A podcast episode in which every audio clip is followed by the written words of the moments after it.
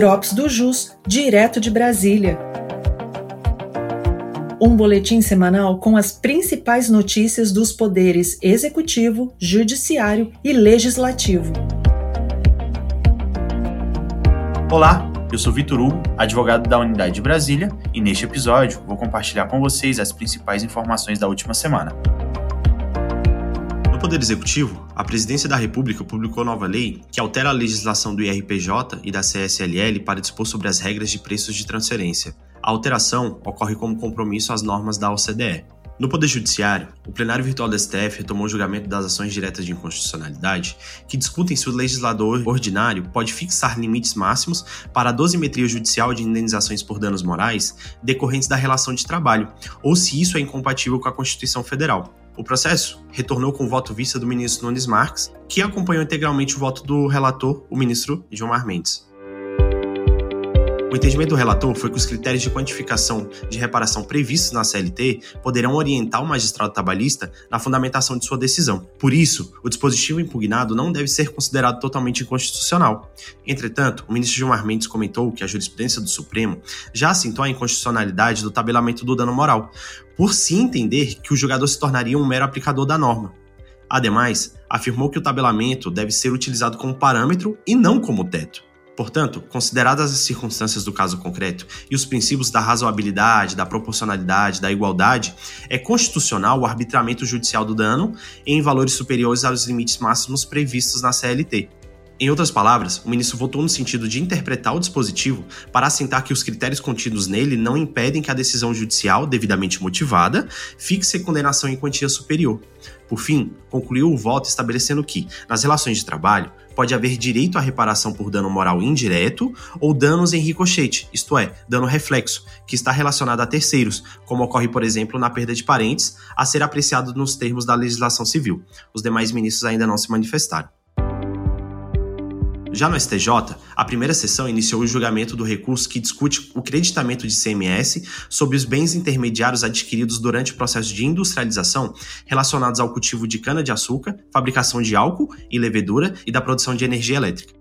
A relatora, ministra Regina Helena, esclareceu que o cerne da discussão se refere ao direito de obtenção de crédito no tocante aos materiais e produtos intermediários, ou seja, aqueles que são consumidos ou desgastados gradativamente durante o processo produtivo e não integram o produto final fundamentou em seu voto, primeiro com base no critério da essencialidade e relevância, o qual deve ser observado na relação do produto com o processo produtivo da adquirente. Logo, entendeu que os produtos intermediários se tratam de insumos adquiridos e que são mercadorias indispensáveis à realidade da empresa. Por isso, de acordo com a legislação citada no termo completo do voto, a soma das aquisições desses produtos constitui crédito dedutível na operação seguinte,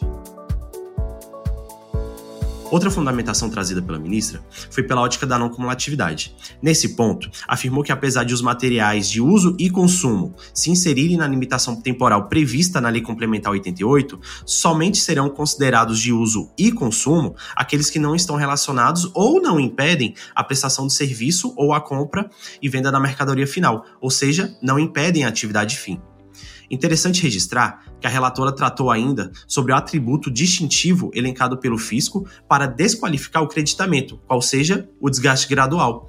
Nesse ponto, afirmou a ministra que se mostra insuficiente tal justificativa para desqualificar a essencialidade do produto intermediário diante do processo produtivo, uma vez que tal material concorre direto e necessariamente para o desenvolvimento da matriz produtiva, afastando a regra da Lei Candi. Desse modo, os materiais adquiridos para a consecução do objeto social da empresa não se qualificam como de uso e consumo para efeitos da definição legal.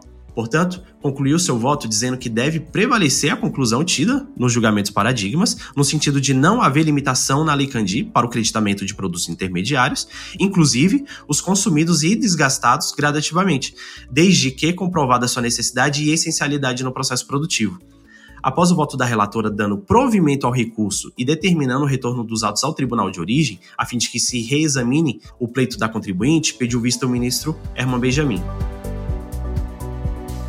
Ainda no STJ, a primeira sessão finalizou o julgamento do tema 1184, o qual concluiu pela legalidade da revogação antecipada da desoneração da folha de pagamentos. A título de contexto, em 2011, o governo criou um regime tributário de desoneração da folha de pagamentos, e nesse regime foi autorizado às empresas de setores específicos a recolher a contribuição previdenciária sobre a receita bruta, ao invés de recolherem a contribuição patronal sobre a folha de salários.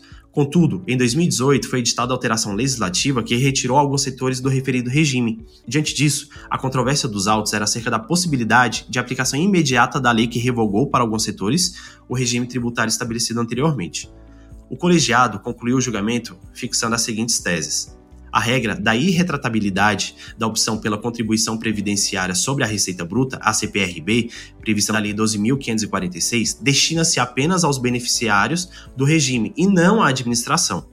E o segundo ponto da tese foi de que a revogação da escolha da tributação da contribuição previdenciária pelo sistema da CPRB, trazida pela Lei 13.670, não feriu direitos do contribuinte, uma vez que foi respeitada a anterioridade nonagesimal.